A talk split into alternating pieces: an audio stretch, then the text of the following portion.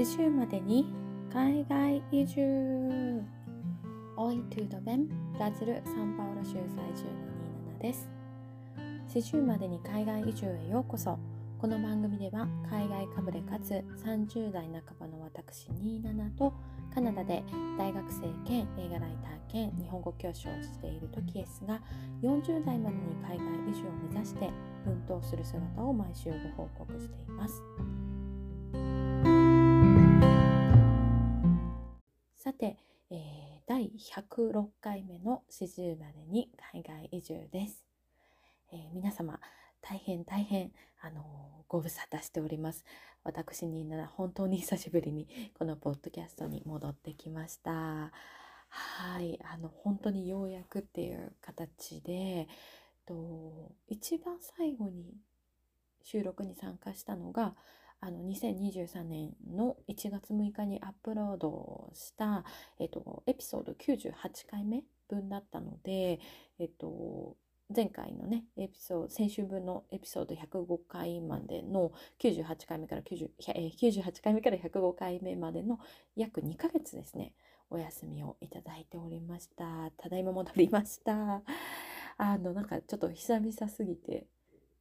声をどれぐらいあればいいのかわかんないというか、ちょっとすごく変な感じなんですけれども、ちょっとあの噛んだりとかですね、あの尻滅裂なところが多分あると思うのですが久々ということであのご容赦いただければと思うんですが、まあ、この約2ヶ月の間、えー、一人でですねこのポッドキャストを続けてくれた、えー、トキエスには本当に本当に感謝しています。もう頭が上がらないっていう感じで。あのまあ皆さんあのここ数ヶ月数回のエピソード聞いていただければわかるのですがトキエス自身も今、えー、最後の semester ですね。自分の公立大学写真専攻の最後の semester でやっぱり卒業制作とかもあるしそのアシスタントの experience を取らなきゃいけないっていうところでそのなんかこう諸々の手続きとかがあったりとかして本当に多分信じられないぐらい忙しい時期なんですけど そんな時期にあの私自身もトケスに負担になってしまうことは分かってたんですがあのこのポッドキャスト自体が2021年の2月からあの開始して今まで一度もその週1回の、えー、アップロードっていうのが途切れたことがなかったっていうのもあって、まあ、今回やんごとなき事情で私が収録に参加できないってなった時にあのトキエスの方からは一旦休止でもいいし私が一人でも続けてもどっちでもいいよっていうふうにあの提案をしてもらって、まあ、私は、まあ、さっきのそのせっかく途切れたことないっていうところがあったのでどうしてもこう途切れさせるのが惜しいというかもったいないような気がして本当にちょっとトキエスにわがままを言ってというかちょっとお願いをしてこんな忙しい時にもかかわらずトキエスにあのこの間ずっとポッドキャストを続けてもらいました。本当に時間も労力も使って継続してくれて、あの、感謝というか本当にありがたいなと思ってます。で、またですね、あの、私がいなかった間ですね、エピソード103、104の回では、あの、我々の、えー、心強い 味方である、あの、アメリカ在住、アキラ氏にもですね、あの、強力なヘルプをしてもらって、あの、私も実際それ聞いたんですけれども、すごいあの楽しい回になっててもう本当に助けてもらってあの感謝だなと思って、えー、思います。本当にありがとうございます、えー、さてあいつもですね冒頭の挨拶で、ま、今日もなんですけども、えーと、ブラジル・サンパウロ州在住の27ですと、えー、いつも自己紹介をしている私27ですが、え現在はですね実はなんと日本におります。あの岐阜のあ岐阜県のですね自分の実家の方に耳を寄せております、えー、今収録しているのが2月の終わりなんですけれどもブラジルはまだこの時期夏？なのでまだ夏の終わりかけなのでちょっとこう久しぶりの、えーと日本の冬が本当にこんな寒かったっけと思ってあのびっくりして震えてます。あのまあ、日本に着いたのは1月の頭だったんですがあのもう約2ヶ月ほど日本にいるんですけれども本当に寒くてびっくりして、まあ、特に私の実家がもう築40年を超えるあの田舎のお家なので、まあ、それでっていうのもあるんですけど本当に寒くて ブラジルではね普段この時期だと T シャツ短パンみたいな格好で過ごしてるので久々にこう冬服が必要ってことで慌てて島村とかユニクロで買ったりとかして えー、過ごしています。はいまあ、というわけで今回のこの、えー、106回目の40までに海外移住のこのエピソードでは、えー、私27の単独の収録とさせていただきましてあのこの2ヶ月間お休みさせていただいた理由と、えー、私の近況報告なんかをさせていただこうかなと思っております。えー、ちょっとトキエスがいなくて寂しいところはあると思うのですが、えー、ぜひ聞いていただけたら本当に嬉しいです。よろしくお願いします。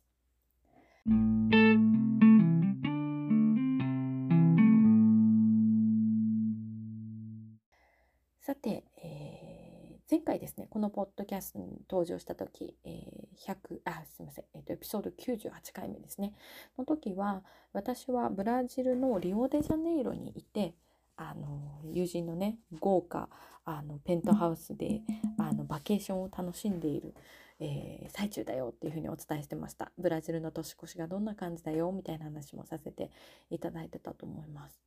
その収録をしてをして本当翌日翌々日だったかなっていう感じなんですけれども、えっと、ブラジル時間のですね1月の4日の朝で、えー、まあ、日本時間で言うと4日の夜にあのまあ私寝てたんですよねで朝9時ぐらいに実家の母から電話がありましてえっと私の、えー、私はえっと兄弟が2人いてえっと兄が2人いるんですけれども一番上の兄が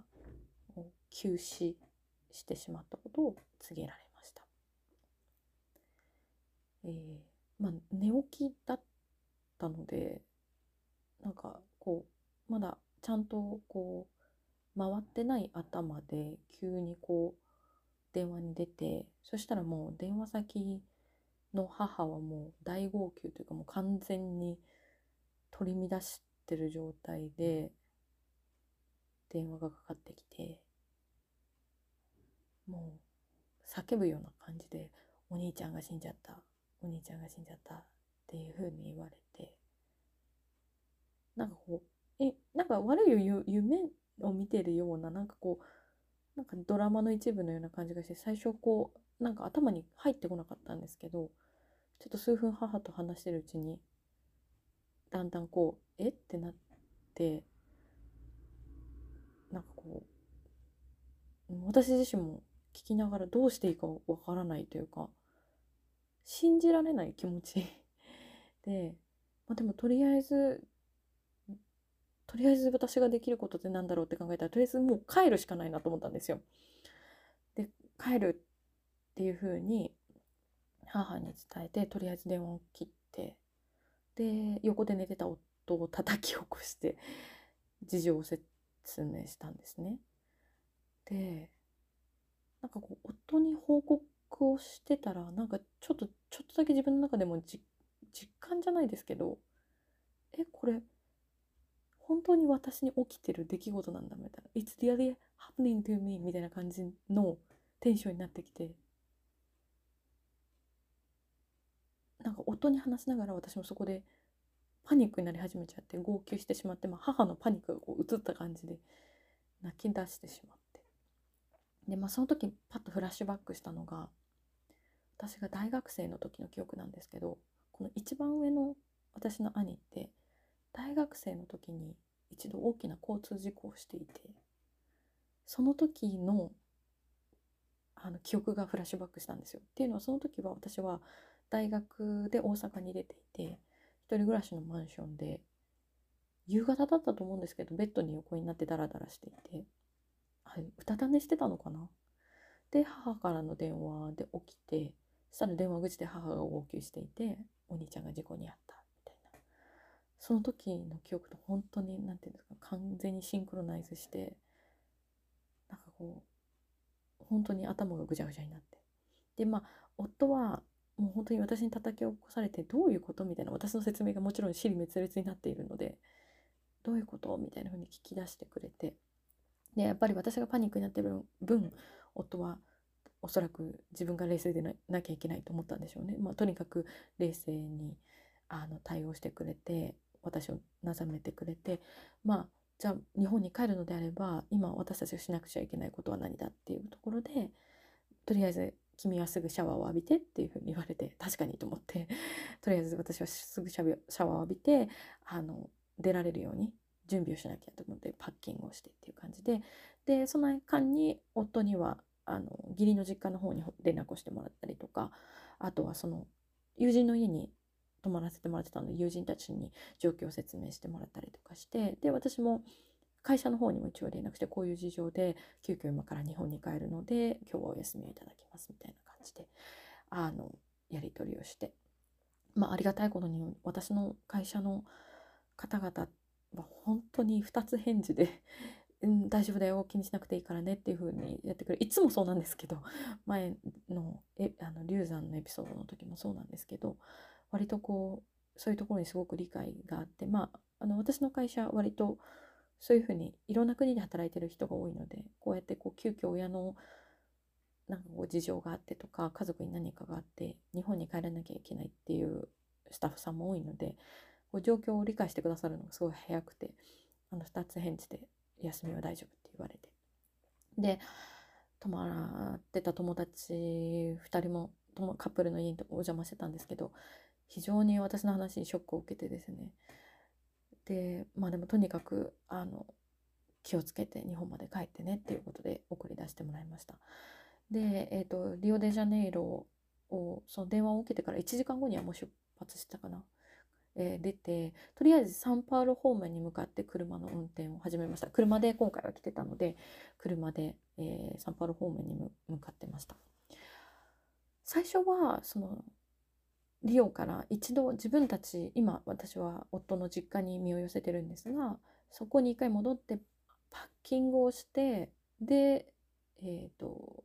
国際、えっと、グアルーリョスっていうですね、サンパウロにある一番大きい空港があるんですけれども、そこに、まあ、日本でいう成田空港みたいな国際線の空港があるんですが、そこに向かおうと思ってたんですけど、まあ、このリオからサンパウロの7、8時間、だいたい運転、車の運転でかかるんですが、行きのエピソードでも話した通り、交通渋滞とかいろんな条件で、これが10時間にもなることもあれば6時間になることもあるみたいな、交通状況が読めないのがブラジルなんですね。であ運転している途中で割とスムーズにあの帰りはサンパウロ方面に向かうことができてあこれだったら一度その義実家に帰るよりもリオデジャネイロから直接グアルーリョス空港に向かってた方がやっぱ気持ちとしては一刻も早く日本に帰りたいっていう気持ちがあったのでその方が早い便に乗れるのではないかっていうことが分かってなのでサンパウロに着く3時間4時間ぐらい前ですね運転し始めて34時間のタイミングで行き先を義実家からグアルリオス空港に変更してであの空港に直接リオデジャネイロから向かってもらいました。夫には急にね叩き起こして8時間9時間運転させたので本当に申し訳なかったんですけどもであのそのリオ旅行は私はもう永住権があってブラジルの身分証があるので普段パスポート持ち歩いてないんですね。で、えーと、空港に直接向かうっていう状況になったので義理の両親にですね電話車内から電話をかけて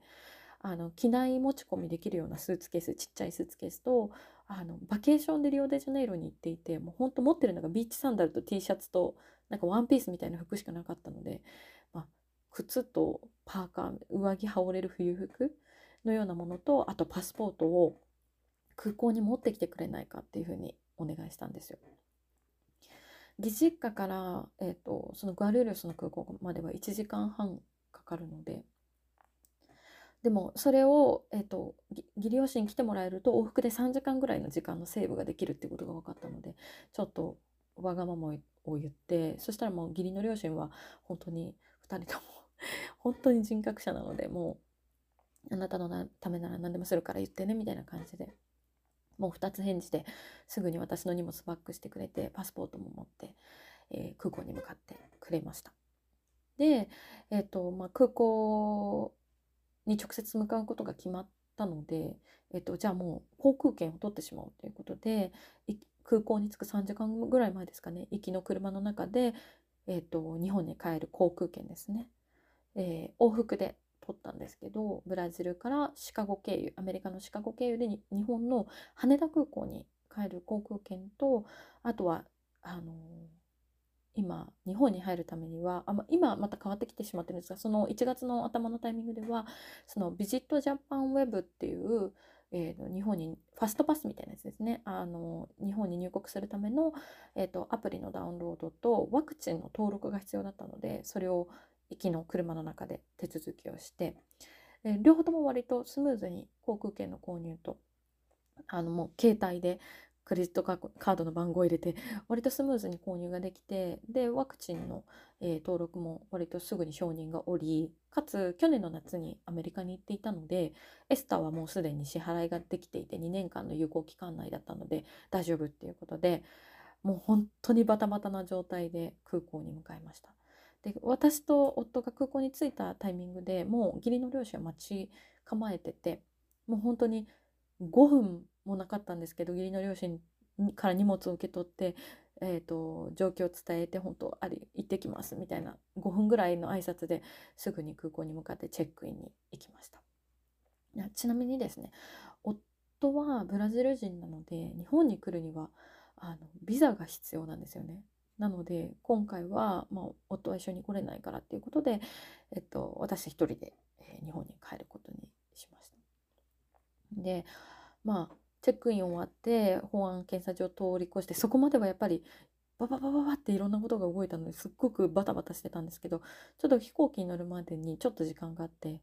なんかこうそこではあってなんか呆然としてしまって。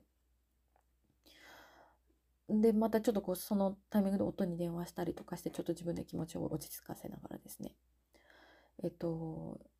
自分の会社の上司にももう一回連絡をしてもうそういう状況だからちょっと1週間ぐらいお休みをいただくかもしれないですっていうふうにお伝えしてもう本当にそれもうちの会社の上司って本当にありがたいことにすごく理解がある人だったのであの本当2つ演じても私たちのことはいいので家族に寄り添ってくださいっていうふうに言ってもらってあの、えー、飛行機に乗り込んだ形です。でシカゴで乗り換えだったんですけどまああのアメリカカナダからアメリカ経由で日本に帰る場合には多分ないと思うんですが他の国からアメリカ経由で日本に帰る場合あのイミグレーションをもう一回通らなきゃいけないんですよね。特にシカゴは一回、えっと、ラゲージを取ってもう一回チェックインし直さなきゃいけないんですよ荷物だけ。っていうのがあって、まあ、イミグレをもう一回取らなきゃいけないって時があるんですけどその時に、まあ、オフィサーの人がなんかなんで日本に帰るのってまあ当然の質問ですよね。そういうチェイミグレーションでの質問があって。そこでなんかこういや実はこうで家族の兄が亡くなってしまってっていうところ言ったらなんか自分でもびっくりしたんですけどすごい泣けてきてしまって。オフィサーがちょっとびっくりするぐらい泣いちゃったんですよそこで。ですごい優しいオフィサーすごい厳しそうな男性だったんですけどすごい優しくて。ちょっと話聞いてくれてあの落ち着かせてくれてすごいお悔やみの言葉みたいなのもくれたりとかして。で、えー、それでまあイミグレーション通って、えー、まあ、日本行きの飛行機を待ってる最中ですね。もう一度母に電話して今もう日本に向かってる。今もうアメリカにまで来てるっていうところを伝えて、まあ、みんなすごいびっくりしてたんですけど。そしたらもう私が母に電話したタイミングでは、えっ、ー、と、まあ、あの私のおじとかおばとか親戚がもうほんと15人から20人ぐらいずっとみんなに家にいてくれていとこもみんな来てくれたりとかして、まあ、私の母が4人姉妹の末っ子っていうところもあるんですけどやっぱ4人姉妹女兄弟ですごい絆が強いんですよね。ストロングボンドなんですよ。だからもう全員泊まり込みでうちの実家にいてで父方の方もあのいとこがとかおじおばも来てくれててみんなあの待ってるからねっていうふうに私に言ってもらって私もちょっと母がどうなのかすごく心配だったので大丈夫かなって思ってたんですが、まあ、そんだけみんな周りにいてくれるだけありがたいなと思ってでちょっと落ち着いて。それでシカゴの空港でそういえば何も食べてないから何か食べようと思って。で空港の中でバーガーを食べたんですよね。そしたらめちゃくちゃ高くてびっくりしたんですけどお会計が2,000円ぐらいして。もうちょっと円安にびっくりした っていう感じだったんですけど。まあそれで、えー、とシカゴから、まあ、今回ユナイテッドで帰ったんですけどえっ、と羽田行きの飛行機に乗りました。まあちょっとでも早く実家に着きたくて。えっと、私の岐阜の実家に着くためにはセントレアっていう中部国際空港が一番近いんですがやっぱコロナ以降ですね中部国際空港行きの便が利便性のいいものがなかなかなくてですね結局まあだったら羽田ですぐ新幹線に乗り換えた方が早いだろうっていうことで、えっと、新幹線に乗るために、まあ、羽田にして品川に行って品川から新幹線で名古屋で降りて名古屋から在来線でっていう形で実家に着きました。最寄りの駅まではあのその2番目の兄に迎えに来てもらってっていう形でした。なのでまあ実際その日本時間ベースで言うとえっ、と4日の夜にえっ、と母は私に電話してきたのでで6日の夜 には私は日本に着いてたので、まあ、中2日で連絡を受け取ってから中2日で、まあ、実家に着くことができたでもこれは本当にあのいろんな会社の人が了承してくれたからだしあの夫の、ね、迅速なサポートとか義実家の両親がサポートしてくれたりとかなんかいろんな人のサポートのおかげでスムーズに帰ってくることができました。で自宅に着くとですねまあもう私の顔を見るなりもう母が崩れ落ちていてであのそこで初めてまあその兄と対面する形になりました。うん、えっ、とまあ私の兄なんですけれども一番上の兄あの大学を卒業してからずっと同じ企業で働いていて、えっと、東京でもここ数年ですね8年ぐらいは一人暮らししてたんですよね。池袋のほんと近くのマンションに 一人で住んでいて。でこの数年やっぱコロナでお正月に実家に帰ってくるってことがなかったんですけどまあ今年の正月ですねほんと久々に帰ってきて3日の夜まで、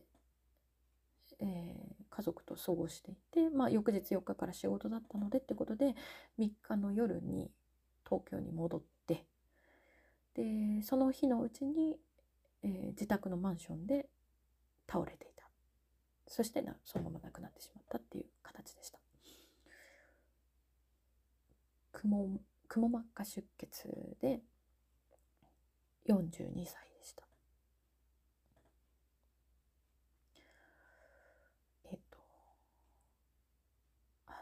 おそらくまあ亡くなっていたのがお風呂場だったのでこう今ね寒いところから急にあったかいシャワーを浴びたりするとなんかそういう血流が変わってみたいなことがあるんですけど多分そういう形で。まあその4日の日仕事始めの時に職場に来ないってことで会社の方が心配してくれて、まあ、私の家族に連絡がいってまあ、私の家族はその時点ではまだどうなるか分からなかったので私には連絡してきてなかったんですよね。で連絡が取れないということで警察の方がマンションに入って状況が発覚してでそういう場合ってあの普通の病院に行くっていうよりはなんかこう警察が介入する形になるんですよね事件性があるのかどうかっていうところを調べなきゃいけ。なので私の父がそのまま東京の方に行って警察署の方に行かなきゃいけなくてでまあそれでいろいろあってこう亡くなっているっていうことが確定した段階で母が私に連絡をしてきたっていう形だったんですね。でそうですねあのまあそういう手続きとかもとうとうもあって私は早めに。私が一番東京のやっぱり土地勘が分かる昔東京に住んでたのでってところでそういう手伝いもしたいってところで、まあ、もう今回帰ることを決めたんですけど。あのまあそういう亡くなり方だとやっぱ司法解剖とかが必要ということで亡くなってからちょっとお葬式お通夜するまでに時間が空く空いてまた葬儀場の関係とかで、えっとまあ、数日かかったので私はその電話を受けてから2日間かかってしまったんですが実家に着くまで本当にあのありがたいことにというか、えー、通夜にも、えー、お葬式にもちゃんと間に合うことができました。でまあ、家族葬っていう形だったんですけどあの私すごく親族が多いというかあのいとこだけで何人いるんだ？20人ぐらいいるのかな？分かんないんですけど家族が多いので、まあ、家族葬っていう形だったんですけど本当一般葬ぐらいの人が集まってくれてなんかこうしっかりとお葬式ができてまあ当然お葬式ってバタバタ終えていくものだと思うんですけどお通夜の場にはその祭儀場のその仮眠室みたいなところで両親と2番目何と1番目何とこう5人で最後の夜を過ごすというか、まあ、5人で寝たのもしかしたらそれが初めてだったかもしれないんですけど。あのそういう夜を過ごしました。うん、で、えー、葬儀を終えた後ですね、えーと、数日後には、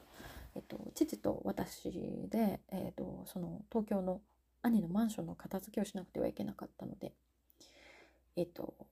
そちらに向かって片付けの手続きですね。なんかこう買取業者 連絡したりとかあの清掃事務所区の清掃事務所に連絡したりとかっていうところをやったりとかして。でまあ母はもちろんのことをね崩れてるのはもちろんのこと。あんな風に崩れてる父の姿を私は見たことがなかったのでなんかこうとにかく両親と一緒にいなきゃいけないなっていう感じで。自分を奮い立たせてるみたいな感じがありました。心がねほんとふわふわついてて寝る夜寝る時になるとなんかこうもうそろそろ目覚め覚めてよみたいな。なんかこれ夢じゃないのって思う感じで本当に足元がグラグラするような感覚がずっとあって。なんかお兄ちゃんの人生って何だったのって思ったりなんかこうなんていうんですかね。もっと楽しいこといろいろできただろうにとか苦しい言葉もっとなんかこうなんていうんですかね。もうすいませんうまく言えないんですけど。とかまあ私も昨年流産をしてそれとはまたベクトルなんで、まあ、子供を失ったっていう意味では一緒だけどでもやっぱ違うものだと思うんですけど子供に先立たれる親の気持ちとかなんかこう想像できないぐらい深い悲しみみたいなものがあって。でもやっぱりこうバタバタとやらなきゃいけないことがあるのでやらないといけないことをまあこなしてたんですけどそれでまあ葬儀から1週間ちょっとぐらい経ってこうふとあそういえば自分が婦人科検診に行けてないなってことに気がついたんですよ。っていうのはえっとまあ昨年の11月末に私は流産渓流流産の手術をしてでその後普通日本だったら2週間後とかに経過観察とかがあると思うんですけどブラジルはその時ちょうどワールドカップがやっていてその後クリスマスがあってバケーションのシーズンに入っていったので全然婦人科の予約が取れなくて 一生懸命予約を取ったのが1月の半ばだったんですね。であ婦人科の予約取ってたのにもうブラジルでは行けないからあの日本で行かなきゃってことに気がついて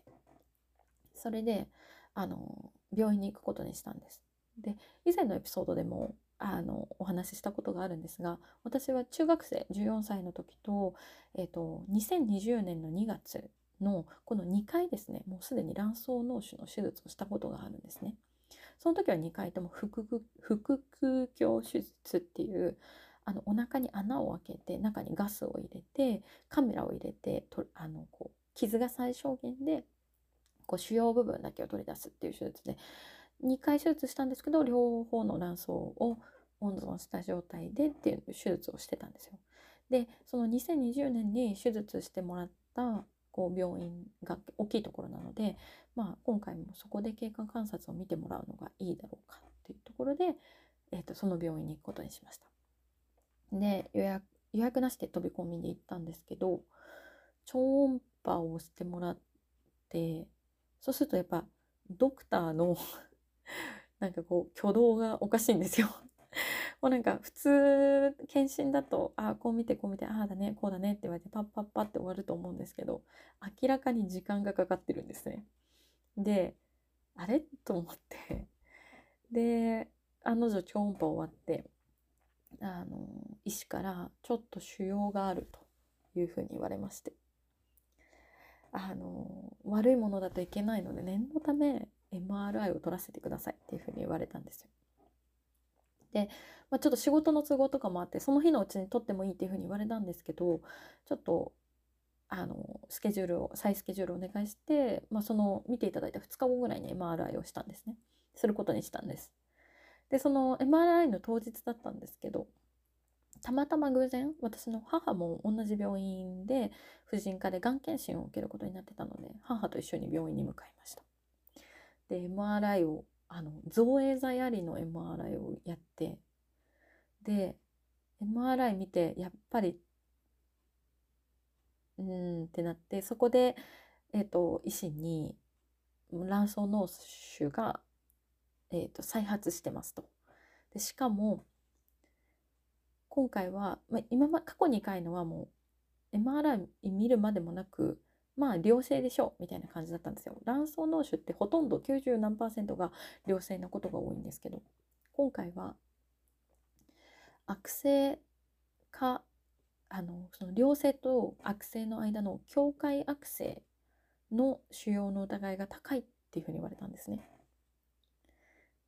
え？ってなってで頭が真っ白になりましてえ？悪性ってことはがんってこと？みたいな 感じで。でまあねドクターは説明をしなければいけないのでや矢継ぎ早にどんどん説明されてまあその私は過去に2回手術をしてて両側してても両側両方の卵巣が温存できてたんですけど、まあ、今回の腫瘍は悪性の可能性がある。もしくは境界悪性の可能性があるから。その腹腔鏡で手術をする時ってその腫瘍を潰して取り出すのでもしそれが悪いものだったら細胞が広がってしまう可能性がある。だから回復お腹をパコッと15センチくらい切ってその卵巣ごとまるっとパコッと全部潰さないように取り出さなきゃいけないって言われたんですよ。で要は片っぽの卵巣を完全に摘出しますっていうふうに言われたんですね。で、まあ、回復の手術になりますと言われました。で、なんかこう、パニックになってしまって、なんかこう、去年の流産があって、まあもう今年は絶対妊活頑張ろうって思ってた年で、そんなところに兄の休止があってよりこう何て言うんですかね。自分自身子供を望む気持ちが強くなっていたというかやっぱり今この状況で希望を見出せるのってやっぱ例えば私に子供ができたら両親にとってはそれがすごく大きな希望になると思ったんですよ。孫の顔を見せてあげたいなみたいな。でもそういう強い気持ちになってる。なぜ今？そしてなぜ私？みたいな。もう過去に2回も手術して塗るんだけどみたいな。1個前の手術たった3年前ですけどみたいな感じで。なんか流産してお兄ちゃん亡くしてなんでこんなことが私に続くんだろうみたいな神様とかおらんくね？みたいな。いたとしても私のこと嫌いすぎるでしょと思って。ちょっとなんかその病院では驚きと戸惑いでなんか泣けなくてびっくりしてしまって。でまあでその日のうちにじゃあもうたまたまその見ていただいた2週間後ぐらいの手術の日が空いてるのでよかったらもうここでやりませんかっていうふうに言ってもらえたので、まあ、それは本当にラッキーだったんですけど手術の予約を入れてもらえたのでその日のうちにその MRI を受けた日のうちに全部の入院に向けての検査をすることになってあのまた造影剤を入れて CT 取ったりとか、うん、全部やらなきゃいけなくて。でもうバタバタしてる間はちょっと何も考えられなかったんですけど間で状況が分かったタイミングで夫に連絡をして夫に説明し 毎回そうなんですけど夫に説明してる間になんかすごい泣けてきてああと思って。でまたですねその今回私の、えーと、主治医になってくれた方が結構なんかリスクヘッジをしたいタイプの先生だったんですよ。なんか割とネガティブなことをめっちゃ言う先生でまあ後から、まあ、この先生の性格はわかるんですけどあの私この先生に今回見てくれいただくのが初めてで前回手術した時は別の方だったんですね先生が。だからなんかその先生の特性を分かってなくてものすごいネガティブなことをたくさん言われたもうほとんどその話を聞いてる限りではもうほぼ境界悪性かがんでしょうみたいな話の流れで話をされてでこがんだったら抗がん剤治療が始まってとかもしがんが確定したらもう子供を諦めて反対側のやつもいずれ取ってリンパも取ってってやらなきゃいけない。最悪人工肛門になりますとか、まあ、もし境界悪性だった時は、えっと、ちょっと様子を見つつ不妊治療ができるかもしれないけど、まあ、卵巣もし両方とも取ってしまわなければいけない時代になったら日本ではその卵子提供っていうのがあんまりメジャーじゃないしもし子宮とかも全部取らなきゃいけないってなってしまったら日本ではすごく代理母出産ってお金がかかるのであまり現実的ではないですよねとか、まあ、結構そういうなんかかなり踏み込んだ話までされてでその先生がその MRI の絵を見ながらこの腫瘍がねこの壁からブツブツしてるのがねなんかちょっと気持ち悪いんですよね。悪いものな気がするんですっていうふうに言われてえもうそれほぼほぼ確定じゃんみたいな感じで結構ガチめに絶望しました。もうねこの先生から言われた日から1週間ぐらいが数日間がもう人生でもう圧倒的に一番辛い時間だった。今までの人生で。本当に真っ暗の中のなんかケーブの中をこうふらふら歩いてる感じ。でやっぱり怖いからものすごい検索いろいろしちゃって。で私は腫瘍マーカーの値はそんなに高くなかったんですけど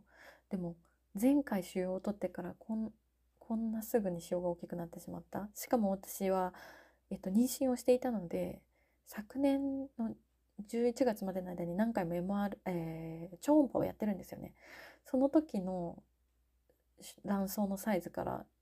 1ヶ月2ヶ月一気に倍のサイズになってた。でやっぱこう急激に大きくなる時って悪性のことが多かったりするんですよ。だからそういうのを調べたり他の卵巣がんだった方の MRI の画像とか調べちゃったりとかもう本当にすごく怯えてでこう怯えて絶望してる間で何が一番悲しかったかっていうとあ私夫に子供作ってあげられないんだ。もし悪性とかだったりしたらっていうところに一番絶望したっていうかあ私はすごい夫との子供を作りたいって思ってるんだってことがすごい分かったし強く夫との子供を育てたいと思ってるんだ。しかも夫は一人っ子でなんか義理の両親にもどうやって顔向けすりゃいいのみたいな。もう夫にも言いましたもんね。もう離婚するなら今のうちやぞみたいな ぐらいのこと言ったんですけど。そうそうそう。まあでも本当にビビり倒したんですけど。で、まあ、あまりにビビり倒しちゃって私人生でずっと私ぽっちゃりで生きてきてるんですけど。人生で初めてご飯が食べられないっていう状況になったりとかしてであまりにひどかったので母がすごくしもう今は そもそも兄のことで家族がいっぱいいっぱいなはずなのに私までがその両親を支えるために日本に帰国した私までがそんなことになってしまって申し訳ないっていうのもあったしなんでこんな続くの、う、家族みんなが思ってたし。で母もやっぱ兄のこともあるのに私のことまでそんなになってとにかく私のことを心配してくれてセカンドオピニオンを聞きに行ったらというふうに言ってくれてで私も一応そのセカンドオピニオンを聞きに行ってまあそれでちょっと気持ちが落ち着いたりとかしたんですけどでもなんか今はお兄ちゃんのこと悲しみたいのになんで悲しませてもくれないのかっていうもう本当に何を恨んでいいのか分かんないっていう状況だったんですけど、はい、まあでもちょっとそうやって話を聞きに行ったりとか、まあ、もし子供が産めないってなった場合みたいなことも全部想像してそうなったら里親になりたいとかなんか子供を養子縁組しようとかまあもうめちゃくちゃ働いて卵子提供してもらってとかもし卵子が私の卵が凍結できるのであれば、えーと、代理母出産も視野に入れようとかその辺も全部調べて金額はいくらかかるとかどの国でできるとか、まあ、日本よりもブラジルの方がその辺はあの不妊治療がすごい盛んな国なんですよブラジルって。なので、まあ、そこら辺の病院とかクリニックも全部調べてよしって もう覚悟がある程度決まってでもう最後の手術の前直前ぐらいにはもう最悪子供が望めなくてもいいやって思ってとにかく長生きしなきゃみたいな。私が親より先に死ぬわけにはいかん。っていうところがもう最終の着地点となって。で、えー、手術日を迎えることになりました。本当にねあの見ていただいてから2週間で手術を入れてもらえるってかなりラッキーでやっぱ多分こういう婦人科の手術って結構待たされることが多いと思うんですけど待たされずにあの手術させてもらうことになって。でまあ3年前に手術したばっかりだったので、まあ、大体の流れは前回腹腔鏡で今回は回復なんですけど流れは一緒なので覚えてて割とこう落ち着いて手術を迎えることができました。今回はねよあの前回は病棟が違って1人部屋だったんですけどおそらくその1人部屋のフロアが全部コロナ病棟になってて今回は4人部屋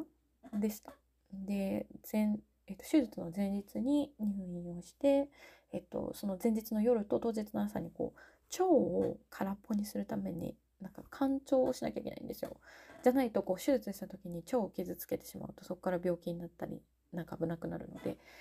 その腸から分子するためにそういうことをしてでまあ全部あの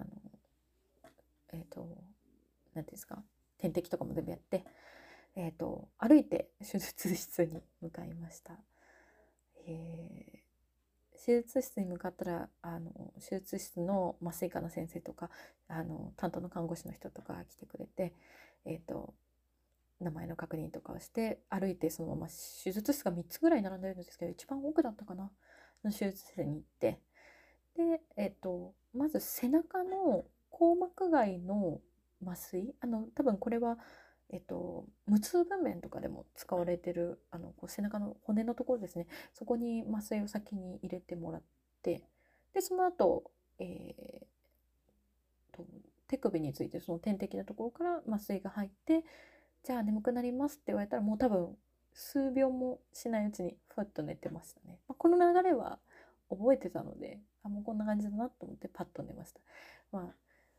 無駄に全身麻酔の経験が私ありすぎてだいたい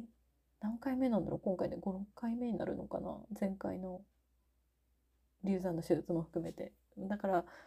そこに対する恐怖感はなかったんですけどで終わった瞬間も割と割とすぐ状況が理解できて「ありがとうございました」ってこう 言ってた自分を覚えてる。で過去の手術の時にはその気道を確保するために管が喉に入ってるんですけど割と最初の頃ってそれが分かんなくて喉を痛めちゃうことが多かったんですけどまあなんせ3回目の卵巣脳腫の手術なのであここで力入れたら喉痛くなるなみたいなのが分かって割と落ち着いてですねあの手術を受けました。まあお腹おへそ下から、えー、縦に15センチぐらいボワーっと切ってって感じです。今その縦の線にこうホッチキスでこう止めたみたいな跡がテテテテテテテってついてるみたいな感じで傷跡が残ってます。でまあ右側の今回卵巣を全摘出卵管も摘出してであとは癒着していた臓器おそらく過去の手術で癒着してしまった臓器をこう剥がしてもらってであの、まあ、ここ数年で今そういう臓器が癒着しないようなスプレーみたいなのがあるらしいんですけど。でそれの説明をインフォームドコンセントの時にされて数年前からこういうのを運用されててっていう話をされてああ医学ってどんどん進歩してんだなっておそらく私が初めて手術した14歳の時にはなかったものがあるんだなって思いながらあの本当に今のこの技術の恩恵を受けてるなと思って。でまあ手術終わってまあ4人部屋だったんですけどその手術した夜だけは1人部屋だったんですよね。で私は過去の経験で知ってました。一番きついのはこの手術した日の夜だということを。なんでかっていうとまずあの、まあ、今回硬膜外の麻酔が入ってるのに背中に針が入っててそこからチューブがつつながっててペットボトルみたいなちっちゃい透明の容器に麻酔が入った状態になってるんですよ。それがつながってるしあとはその血栓ですねあの血の線が詰まらないようにその足に何て言うんですかね空気圧のポンプみたいなのをつけるんですよ。エアーでこうなんか何て言うんですかねエアークッションみたいなのであの足先から膝上ぐらいまでをそのこのエアーの、えー、で囲われてそれでポンプがついてシューっていってそれが圧縮したり緩んだり圧縮したり緩んだりっていうのでその足の血流が止まらないようにするんですね。でさらにその下には着圧の結構きつめの靴下を履いてて。でそれが本当に私は苦手で動けないっていうのと暑いっていうのと、まあ、とにかく動けないことに対するストレスですよね。があって。あとは尿管ですね。あのもちろんお手洗いに自分で行けないので尿管の管を入れられるんですけどそれも過去2回の手術ですっごい苦手だったんですよ。でも今回3回目なんでどうやったら痛くないかどうやったら不快じゃないかっていうのをなんとなく分かってたのでうまくそれもやり操りつつですがまあで左側の腕に点滴右側に常に血圧血圧を測るためのあのデリベリって剥がすやつあるじゃないですか。あれが巻かれてて指先には脈を測るやつがつままれてっていう感じでもう要は足も腕も全部こう固定されてるのですっごい辛いんですよこの日の夜。でもこれはもう過去の手術でも分かってたことだって。で大体この一晩中吐く嘔吐してしまうっていうのも分かってたんですよ。だからうわこの一晩が絶対一番きついぞって思ってたんですけど。でもやっぱりさっき言った通り過去の経験でなんとなくこうどこまでなら動けるとかあと看護師さんにどこまでならこのポンプを外してもらえるかとか分かってたので過去2回よりは割とあの、うん、不快感少なく 一晩を乗り越えました。で慣れたもんでなんか尿管の管がねじれててあ多分今管がねじれてるなって分かったりとかするんですよね過去には分かんなかったことが。で看護師さん呼んで「多分ずれてませんか?」って言うと「あ本当ですね」って言って直してもらったりとかっていうのがあったんですけどまあなんか無駄に経験値が増えてるっていう 感じなんですけどでまあ朝を迎えて朝を迎えたタイミングでもうあの足のポンプを外してもらってで尿管を抜いてもらってもう自分でお昼ぐらいにはですねだから手術終わってから24時間も経ってないですよね。手術が終わってから20時間ぐらいのタイミングでもう尿管抜いて自分で歩いてトイレ行ってくださいって言われるんですよ。15センチ切ってても。ええー、と思いながら。でも結局その手術直後にすぐ歩かないとその傷口が治る時に臓器と癒着してしまったりする恐れがあるのでなるべく歩いた方がいいって言われてるんですね。で歩いた方が傷口自体の治りもスムーズにいくって言われたので とにかく頑張って歩こうと思ってもうめちゃくちゃ痛い痛いっていうかね響く感じがある引っ張られる感じがあるんですけどあの麻酔をしてるので痛いっていうよりは引っ張られる感じがあるんですけど頑張って歩きました2日後ぐらいにはもうシャワーに入ってましたね。で、えー、もう合計で9日間かな。まあ腹腔鏡の時は多分もっと短かった。5日か6日ぐらいでの入院だったんですけどやっぱり回復手術ってことで予後をしっかり見るっていうのであの9日間入院したで退院っていう形になりました。でこの時点ではまだその取った腫瘍の病理検査中身が実際何だったかっていうのは出てなかったんですね。そもそもその医師に最初に説明されたのはこういう腫瘍っていうのはその確定診断っていうのは腫瘍を取り出した後に病理検査をしないと確定診断を出せないって言われたんですよ。なので、えっと、写真とかでは判断できないのでであとはああまり広がっちゃってる方だと手術中にお腹を開いてその迅速病理診断みたいなのをやって状況によっては全部取ってしまうって人もいるみたいなんですが私の場合はそれはせずにあの術後に詳しい病理審査をします検査をしますっていうふうに言われてました。でまだその退院の時点ではそれが出ずに、まあ、退院して。でその週末にはもう早くも兄の四十九日があってですね。もうなんかもうパンパンでしたね全てが。でももうこからはさすがにあのいいことしかないって信じるしかないっていうかもうそこをもう一番そこは打ったからこっから上がっていくしかないでしょってもう母とももうついてるついてる。絶対あのいいことしかないって言い続けようって言って。うん、あの昔私あの銀座マルカンっていうすごいなんなんていうんですかそういうビジネスの人たちにお会いしたことがあってはマルチになるのかな？ごめんなさい。ちょっと詳しくないんですけど私は自身がやってたわけじゃないんで。だその人そのなんか日本のなんか納税額1位みたいな人がいてその人たちのそのグループの人たちがなんか常についてるついてるって言った方がいいって言ってたんですよ。私はラッキーだ。私は恵まれてるって。ネガティブなことじゃなくていいことを言い続けた方がいいみたいなこと言ってて。そうするとおのずとラッキーが向こうから来るっていうか呼び寄せれるからみたいな風に話をされてたのを聞いて思い出してとにかく母とついてる。私たちはもうここからいいことしかないみたいな風に合言葉にしてなんとか乗り越えて。そして、えーと、その手術退院から2週間後ですね。病院でえっ、ー、と再度術後検診をしていただくことになって、えー、検診したところ、えっと、今回私の腫瘍は良性だったっていう風であの、えー、言われました。つまり悪性でも境界悪性でもなくただの良性腫瘍ということでこれ以上の追加治療は不要で、えー、片っぽの卵巣はまだ温存できているので妊用性といういうのかな？容認性？妊用性？で要は妊娠の可能性も残ってますっていうふうに言われました。いやそれ言われた時はさすがに先生の前だったんですけどすごい泣いてしまってあのよかった。あまだ妊娠できる可能性あるんだと思って。私の親族とかもねみんな心配してくれてたんですけど本当によかったと思いました。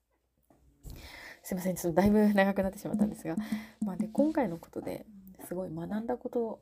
があるたくさんある。まあ人ってこうなんかなんか everything happens for a reason って思いたいというか。そういうところあるじゃないですか。だからなんか今回のことにも何かこう学ぶことがあったって思いたい多分自分がいるんだと思うんですけど。まあまず一つ目が人生は本当に一回しかなくてそしてそれはいつまで続くか分かんないってことですね。こんなに突然お兄ちゃんがいなくなり自分も一度死を覚悟したというか死ぬかもしれない。卵巣がんの5年後生存率とか調べて。あ終わるかもしんないんだ私の人生も。いや当然みんないつかは死ぬんですけど。思ってるより早く終わるかもって思った時に。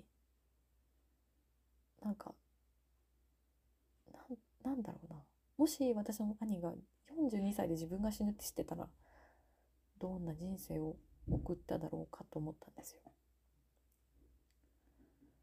私自身もそうやって病気のことがあってもしじゃあ家庭として自分が42歳で死ぬとしたらあと7年何したいだろうとかすごい考えたんですよね。私は自分の子供が欲しいっていうのがやっぱり自分の頭の中ですごくクリアになった。でもでももしかしたら自分は子供が望めないかもしれない、えー、摘出かもしれないっていうかまあ実は今回摘出した卵巣の反対側の卵巣残してる卵巣にも実はまだ腫瘍があるんです私。でそれはあの卵巣の中にあるので子供を望むんであればもう取り出さない方がいいだろうって言われていてただそれを残すってことは再々発してしまう可能性もあるっていうことなんですね。まだ私はその可能性の中で生きてるんですけど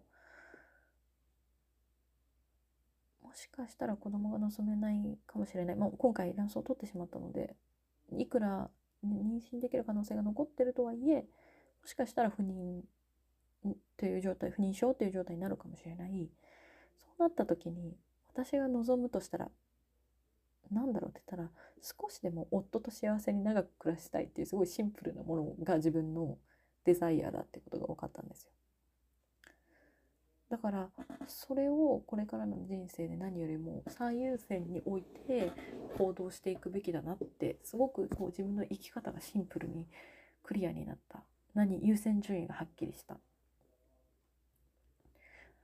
あなたがもしあと7年で死ぬとしたら42歳で死ぬとしたら皆さんは何がしたいですか？何が一番大事ですか？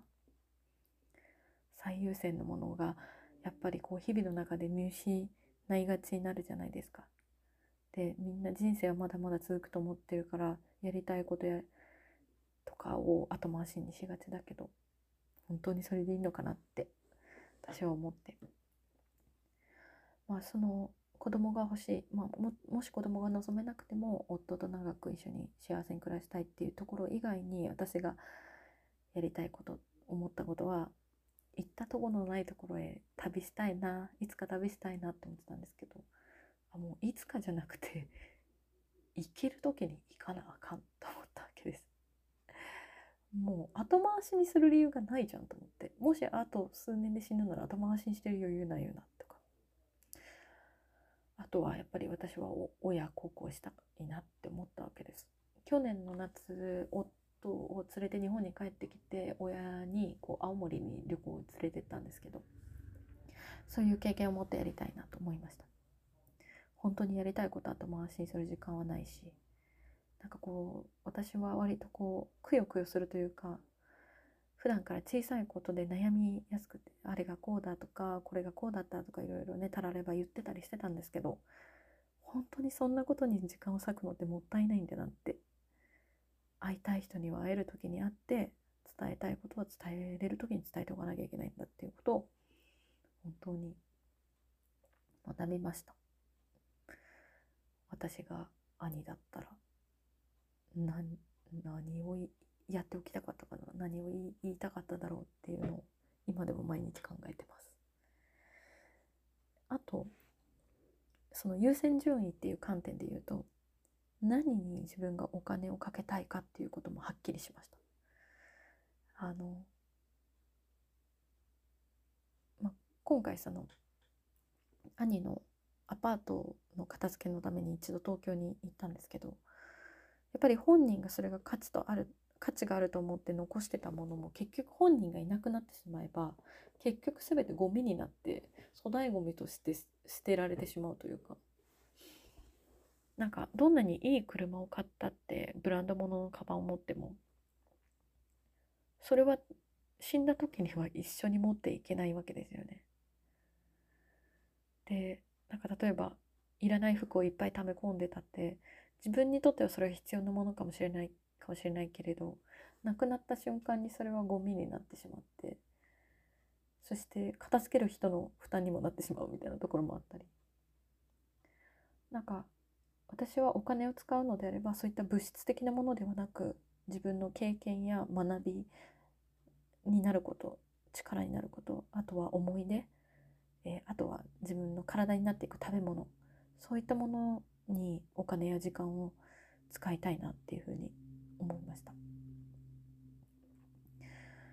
あとはごめんなさい学んだことシリーズで言うとまあ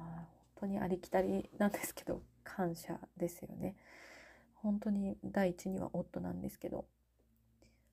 全てサポートしてもらいこういう時なんかまあ夫は私とより5つ年下なんですけどなんかこう私がパニッ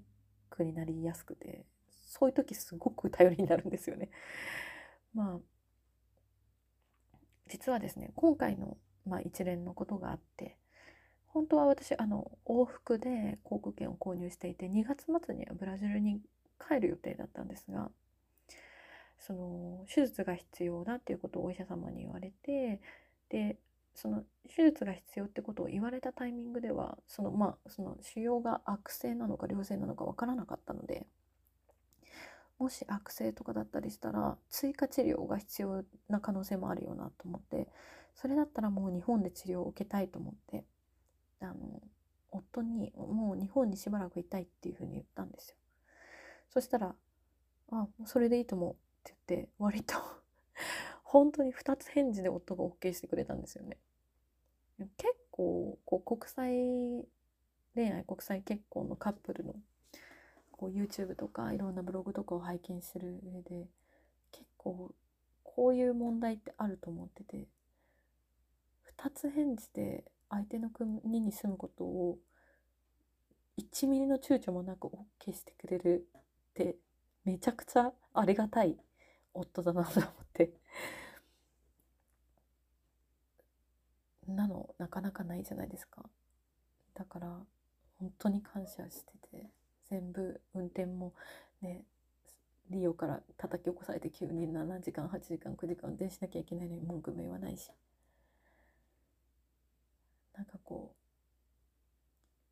ありがたいなと思って。でまあ結局我々そうなんです。ということで 当面日本に住むことになってしまったんですけど海外移住を目指しているこのポッドキャストをやっているのに当面日本に住むことにしまして。なので実はですねその手術をはい手術が決まってから入院するまでの2週間ぐらいの間に実は私在留申請をしました。めっちゃ大変だった。この話もまたいずれしますね。ちょっと入国管理局にその配偶者ビザっていう形で在留申請したんですけどマジで大変だったんで もうすごいあのと思いながら。まあでもとりあえず今その在留申請自体は申請は受け付けてもらえていて、えーと、結果待ちっていう状態ではあるんですけど。まあでもその日本に住むことを厭わないでいてくれて。でかつ夫自身がどこに住んでてもある程度の収入があるっていう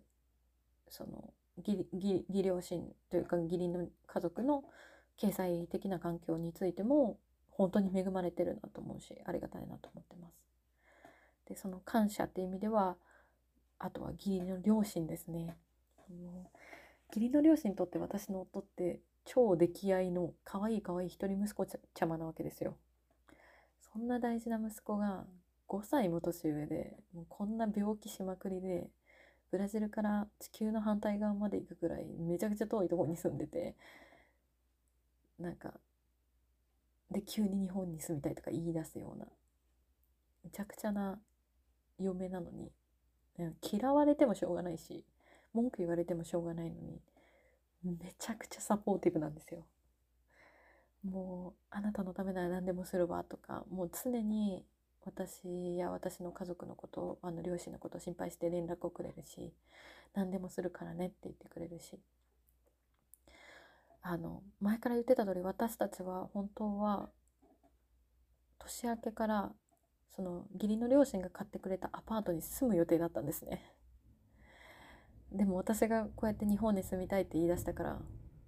そのアパートを貸し出すのか売り出すのかみたいなそういう新しいいろんななんかこう追加の仕事が彼らに課されてしまったのに文句も言わないで本当に全部を受け止めて全部を愛してくれてる本当にアンコンディショナルラブって感じで。なんかこうあの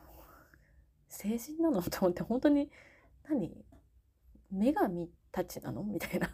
何なの？と思って。本当にすごいと思って。なんならむしろあじゃあこれをきっかけに輸入のビジネスビジネスをやったらいいんじゃないかとかすごく状況を前向きに捉えてくれて。で、まあ、さっき言ったように私たちに対する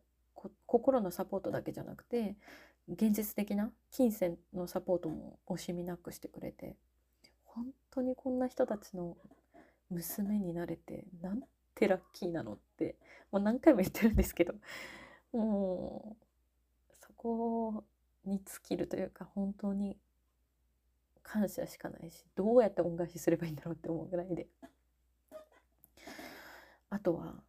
感謝シリーズでいうともうこれほんと外せないんですけど今回入院してみていや医療従事者の人特にナースの方々あの医療補助されてる方々。いや頭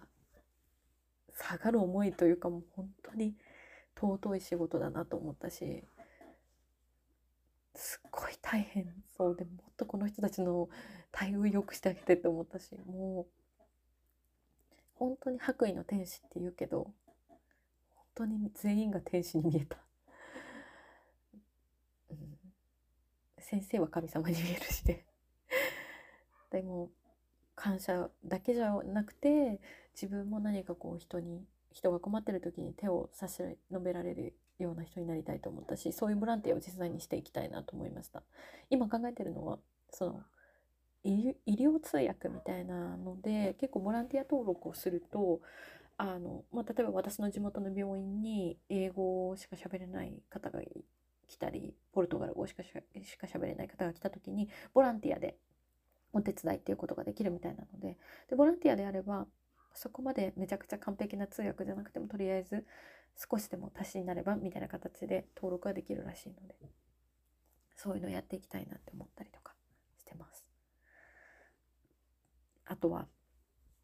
ね、あの私の親族とも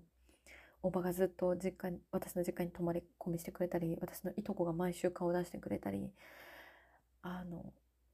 まあ、私の手術が決まって今回東京に本当はアパートの片付けに2回行かなきゃいけなかったんですけどそのうちの1回私が行けなくなってしまった時に別のいとこが代わりに行ってくれたりとか。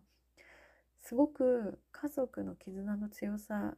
親族の絆の強さみたいなのを感じたしもうこれをもしかしたら兄は私に再度示したかったのかもしれないんですけどそれのありがたみとかを感じて恩返ししたいなと思いました。同じようにあの気にかけて連絡をくれた友人にもなんかこうありがとうって伝えたいというかなんかなんでこんな優しさができるんだろうって本当に感動するというか自分は今までこういう時に相手に対してなんか今連絡したら迷惑かなとか何もできなかったんだけどなんか声をかけてもらえることの嬉しさみたいなのに気づいて今度からは後悔がないように相手に対しての思いとか愛みたいなのを伝えて気遣いは積極的に表せしていきたいなっていうふうに思いましたね。本当気持ちが弱ってる時のささやかな本当気遣いが信じられないぐらいパワーになるのでなんかこう本当に誰かが困ってたり助けが必要な時には言ってください是非私にも。でまあこんな感じで私の病気は一区切りがつきまして、まあ、これからまあ、おそらく不妊治療っていうステップを踏まなきゃいけないんですがまあひとまずはその治療追加治療が必要ないだろうというところで今は言われていてようやくここ数日兄の死からもう2ヶ月ぐらい経つんですけどこう徐々にお兄ちゃんについて思いを発せれるようになりました。彼の人生は一体何だったんだろうとか。42歳。人生が突然終わった時になんだろう私はどう思うかとかね。うん、で私が兄にもし何かを伝えられるならとにかくどこ蚊にさまようこともなくちゃんと天国に行ってほしいということと。まあ私が兄の立場だったらきっと両親のことがすごい気がかりだと思うんですよね。親より先に行くってことは。だからそこの気がかりがなくなるように私と2番目の兄でしっかりと親をサポートしていくことを約束したいなと思って。でまあこれはね本当に神の水を知る天の授かり物なのでわからないですが私のできる努力はできるだけ頑張って親に孫の顔を見せられるようにしたいなって思ってそれをもし伝えられるなら伝えたいなと思いました。はい、まあ今一度皆さんも考えてみてください。もし人生が今終わるとしたらあなたは何を思うか誰に何を伝えたいか何に後悔するか急に人生が強制強制終了させられるならされるとして今はね何の後悔もないですか？あなた今って。やっておきたいことないですかって。なんかこう死ってどこか他人事のようですけど明日死ぬのは私かもしれないし聞いてる人になるかもしれない。あなたの大事な人かもしれないので。本当によくある言葉だけど後悔のないように生きるっていうことがすごく大事なんだなというふうに感じてます。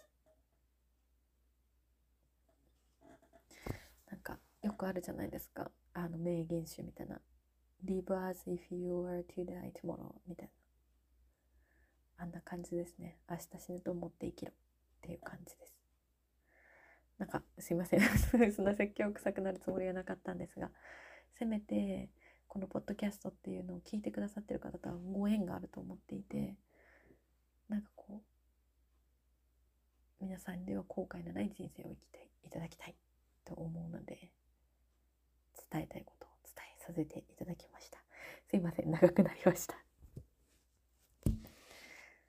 では次のコーナーに参ります。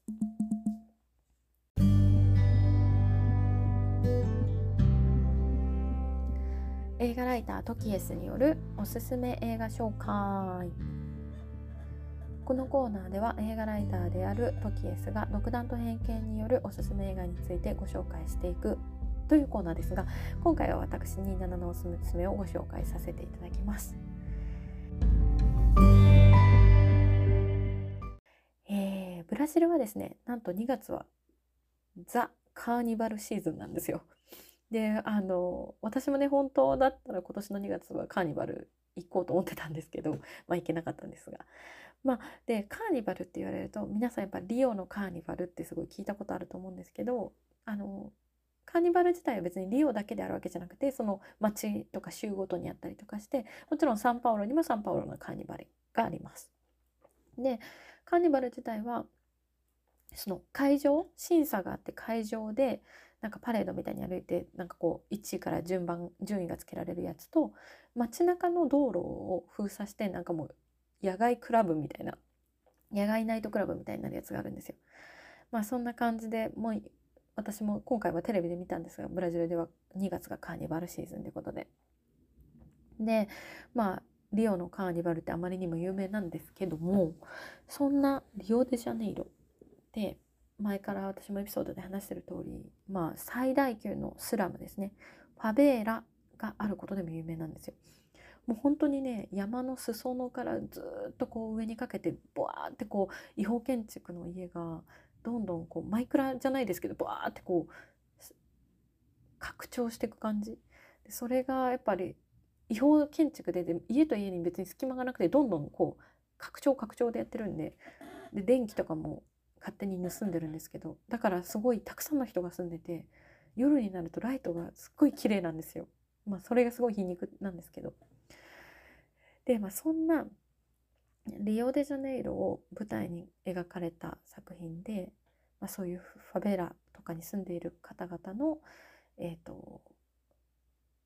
生活ですね特に60年代から80年代のそういうファベーラへのいきさつみたいなのをリアルに描いた作品「シティ・オブ・ゴッド」を今日は紹介したいと思います。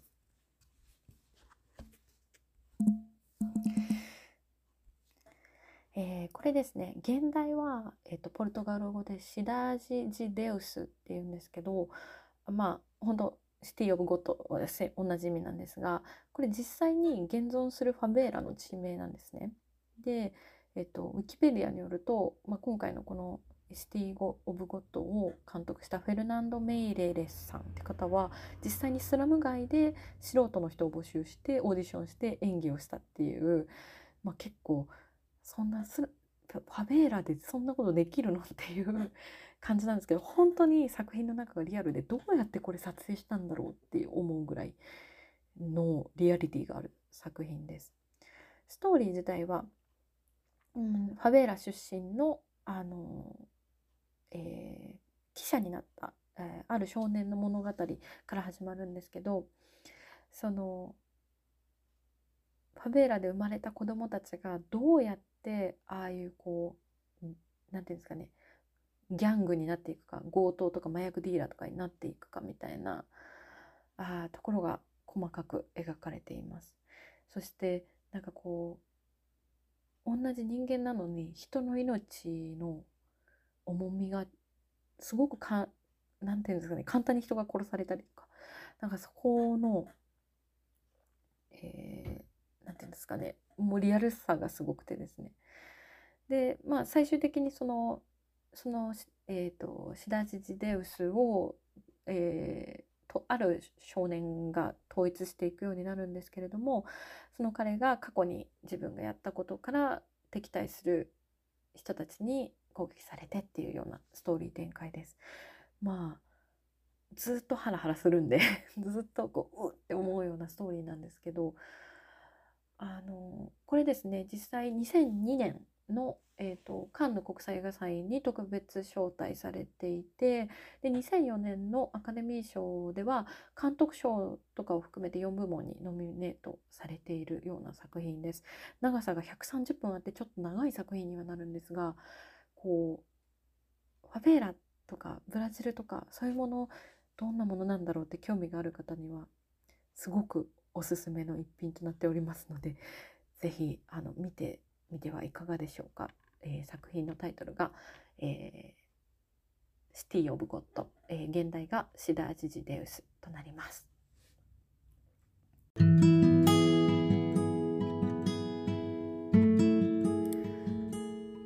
いということで今週の始終までに海外移住はここまで感想質問ご意見の受付先は27トキエス at gmail.com までお待ちしております。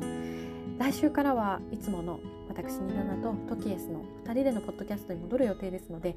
あのまたぜひ来週以降も聞いていただけたら嬉しいです。では来週金曜日朝8時にまたお会いしましょう。ボンフィナーチセマーナ。